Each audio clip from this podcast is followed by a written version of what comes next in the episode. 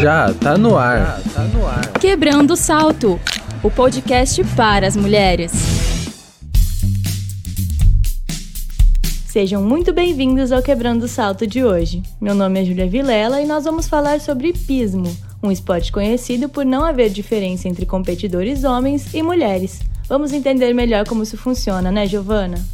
É isso aí, Júlia. Eu sou a Giovana Gilga e eu sou suspeita para falar. Eu pratico hipismo desde criança, sou fã do esporte e eu tô muito ansiosa para contar quem tá aqui com a gente hoje. A nossa primeira convidada é a Lara Grigoleto.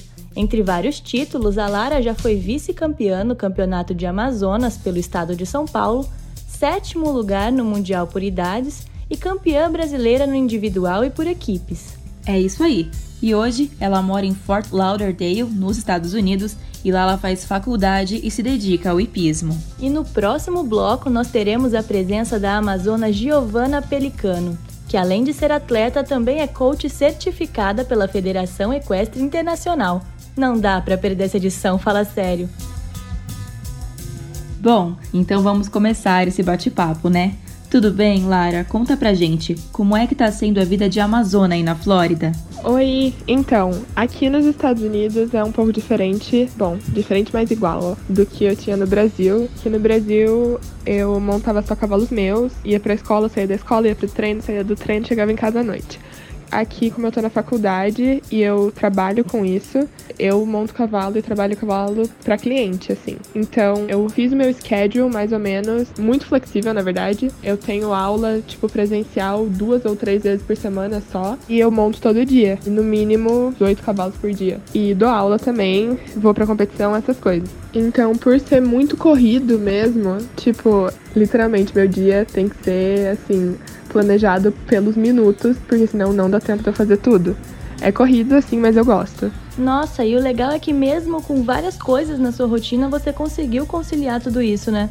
E, gente, a Lara começou a praticar hipismo aos 3 anos de idade, muito novinha. Bom, com todo esse tempo no esporte, conta pra gente algum acontecimento que te marcou. Então, são muitas competições, né? Porque faz um tempo que eu tô montando, mas assim, eu tenho algumas que eu acho que eu não esqueço. Quando eu tinha 15 anos, eu fui convocada para representar o Brasil numa competição internacional. Acabei em sétimo de 40, eu acho, que foram representantes, porque são poucos representantes de cada país. Teve país que conseguiu classificar uma pessoa, país que conseguiu classificar duas, e eu fui uma das que foram convocados para representar o Brasil. Eu já fui atleta revelação, atleta destaque do ano. Eu imagino a emoção de ser escolhida para representar o seu país, né? Ver que o seu esforço está sendo reconhecido.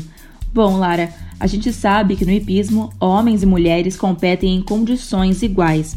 Mas você acredita que, falando em quantidade, a predominância seja masculina? Se sim, por qual razão você acha que isso acontece? Como você enxerga a força das mulheres dentro desse esporte? O que a gente vê, assim, é que nas categorias menores, quando eu falo categorias menores, eu tô me referindo às alturas dos obstáculos. Então, tipo, quanto menor a altura dos obstáculos, tem sim muitas mulheres competindo ainda. Mas a partir do momento que você começa a chegar em umas provas que são fortes, grandes, que seria os obstáculos a 1,40m de altura, você realmente vê muito mais homens do que mulheres. Eu vou falar que eu acho que isso é um pouco de, de medo, porque hipismo é tudo sobre detalhe. Então, se você realmente não ficar prestando atenção, é tipo no milésimo de segundo você toma a decisão errada, sabe? E eu vejo que as mulheres têm sim um pouco mais de medo de subir de categoria, que é o que a gente fala, né? Pra saltar essas provas mais fortes. Mas ao mesmo tempo, eu tenho visto cada vez mais mulheres entrando no esporte e realmente subindo de categoria, o que é muito bom e elas vêm se destacando em competições muito importantes também, internacionais e tal. E isso dá uma força, dá uma animada, motiva as mulheres a subirem assim, né, de categoria e tal. É a questão da representatividade, né? Mulheres inspiram mulheres, isso é muito legal. Bom, continuando nesse papo de inspiração, Agora, para fechar, conta pra gente quem é a sua inspiração no hipismo e por quê? Minha inspiração nesse esporte é Luciana Diniz. A Luciana Diniz, eu amo ela.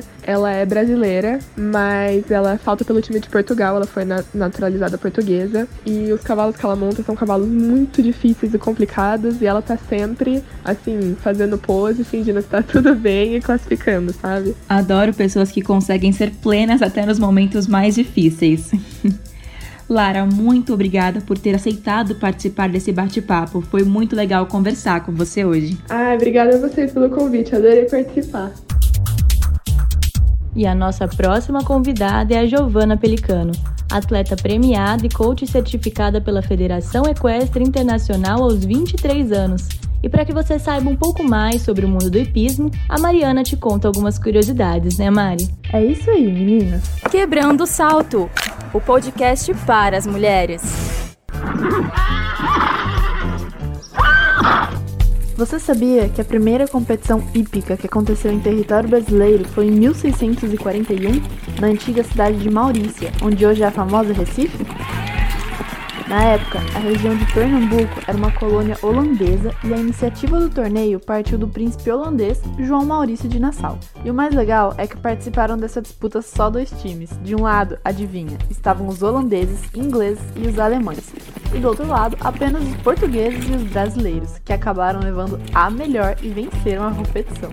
E falando em primeiras vezes, a primeira mulher a se tornar medalhista de ouro olímpica foi uma alemã chamada Liselotte Lisenhoff. Essa conquista aconteceu em 1968, nas Olimpíadas de Verão da Cidade do México, e Eliselotte conquistou o ouro com o time de adestramento da Alemanha do Oeste. E em 1972, nas Olimpíadas de Verão de Munique, ela conquistou a medalha dourada de novo, só que dessa vez pelo adestramento individual. Um nome para marcar a história e nunca esquecer, não é mesmo? Quebrando o Salto o podcast para as mulheres. Que legal! Essa fez história. Bom, Agora quem está aqui com a gente é a Giovana Pelicano. Bom dia, Giovana. Vamos começar entendendo um pouco melhor a sua atuação no hipismo atualmente. Explica pra gente o que significa ser coach certificada pela Federação Equestre Internacional e como funciona esse trabalho. Muito obrigada pelo convite, estou bem empolgada para conversar com vocês sobre esse assunto tão pertinente. Bom, hoje em dia sempre foi assim, na verdade, no hipismo, né? Os treinadores eles não têm uma obrigatoriedade de ter alguma certificação ou de ter algum curso específico para ser treinador, né? Para ser instrutor de hipismo. Então, a FEI é, ter esse trabalho de dar os cursos e dar essa certificação é uma coisa muito interessante que qualquer pessoa, por exemplo, que more no Brasil, pode entrar no site da Federação Equestre Internacional e abrir ali a lista de coaches de cada nível, né? Então, são três níveis de curso que a FEI disponibiliza e hoje eu sou certificada nível 2, que significa que eu posso dar aulas, né? Que eu sou apta a dar aulas e, e treinar cavaleiros no nível até de obstáculos ao metro 30, o que é muito bacana. Que legal! É, Giovana, agora entre os seus alunos, tem diferença na quantidade em relação a gênero? Sim, na verdade, desses alunos, é, normalmente, quando é equitação iniciante, né, que são pessoas que estão começando a montar, é, a maioria esmagadora são mulheres. a gente vê nas categorias de base, assim, escolinha e tudo mais, a maioria são meninas, né, crianças. E também dos amadores, assim, de adultos, é, a maioria também chega a ser mulher.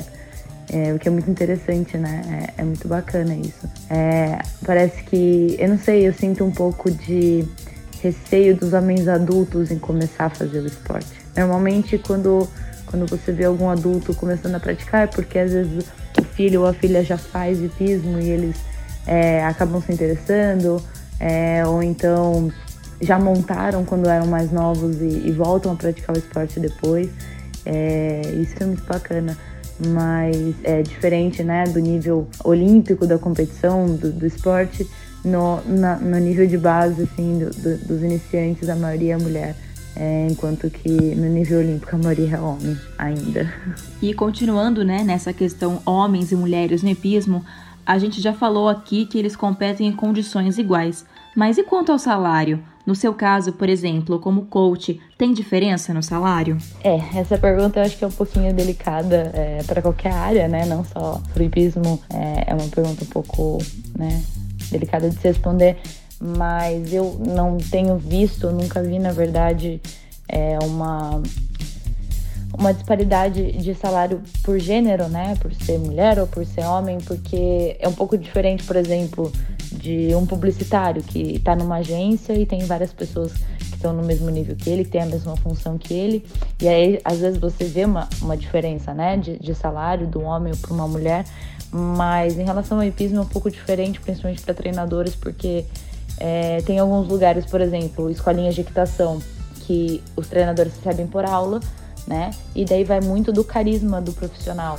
Independente de ser homem ou mulher, às vezes você, tem uma mulher super carismática, uma treinadora, uma instrutora super carismática que atrai mais os alunos e ela vai acabar dando mais aulas, o salário dela vai ser maior. Né? Ou às vezes então um homem jovem, né, que também se dá muito bem com as crianças e as crianças vão acabar fazendo mais aulas, então é, no hipismo é um pouco difícil assim falar se tem essa disparidade porque não, não, primeiro que não é regulamentado, né, não é, não tem um piso salarial, por exemplo, então não tem como falar que é, mulheres ganham menos ou que tem que ganhar isso, né? Então é, varia bastante, bastante mesmo. E em relação à quantidade, você teve e convive com mais coaches homens ou mulheres? Sinceramente, eu não sei. Eu estou pensando aqui. Eu tive alguns treinadores, alguns instrutores homens, mas a maioria das minhas instrutoras eram mulheres. Eu vejo muitas instrutoras mulheres hoje em dia. Eu acho que é bem pau a pau ali, sabe? Eu acredito que no nível mais alto do esporte, eu acredito que sejam mais homens, sim, ainda. Mas no geral, no geral, tendo equitação fundamental ali, na equitação de base, e tal, acredito que tá bem, bem equilibrado entre homens e mulheres. Bom, Giovana, nesse esporte as quedas são bem comuns, né? Conta pra gente uma história de alguma queda sua que te marcou. Nossa, eu tenho uma história. Eu sou muito ruim de memória. Nossa, é, é engraçado, mas assim, minha memória é péssima, mas algumas coisas eu me lembro muito bem. E uma delas foi um tombo que eu tomei faz dois anos agora. Ah, não me lembro. minha memória é bem ruim mesmo, mas é, dois anos atrás eu, eu trabalhava na época de Campinas, estava montando, treinando um cavalo, a gente estava fazendo um percurso. Eu tinha feito o, uma vez o percurso, foi, foi interessante, mas né, a gente quis repetir para arrumar algum, alguns detalhezinhos ali, ser um pouco mais crítico, sabe?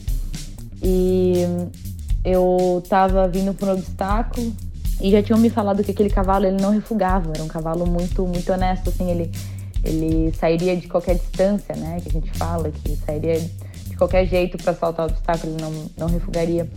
E eu vi que eu estava chegando numa distância que não estava favorável a ele. E eu pensava, meu Deus, e agora, né? Tipo assim, chegando no obstáculo, eu falei, ah, ele vai parar, não tem como ele. Ou ele vai sair muito longe do obstáculo, vai dar um salto muito grande, ou ele vai sair muito perto e vai se estabanar todo nas varas, né? Dito e feito, ele saiu, da... ele saltou do obstáculo super longe, ele deu um salto enorme e eu me desequilibrei em cima do salto e na hora de cair, eu caí de costas, eu caí com as costas no chão. É, isso no, no, no, piso novo da Época de Campinas, que é um piso super tecnológico, super bacana e tal, só que é um piso duro, assim, né? Pra, pra quem tá pisando, ele é duro. Para os cavalos ele é maravilhoso e tal, mas para cair ele é duro, né? E, bom, Resumindo a história, eu quebrei quatro vértebras da coluna. Fiquei dois meses sem, sem poder fazer nada de atividade, né? Sem poder carregar peso e tal.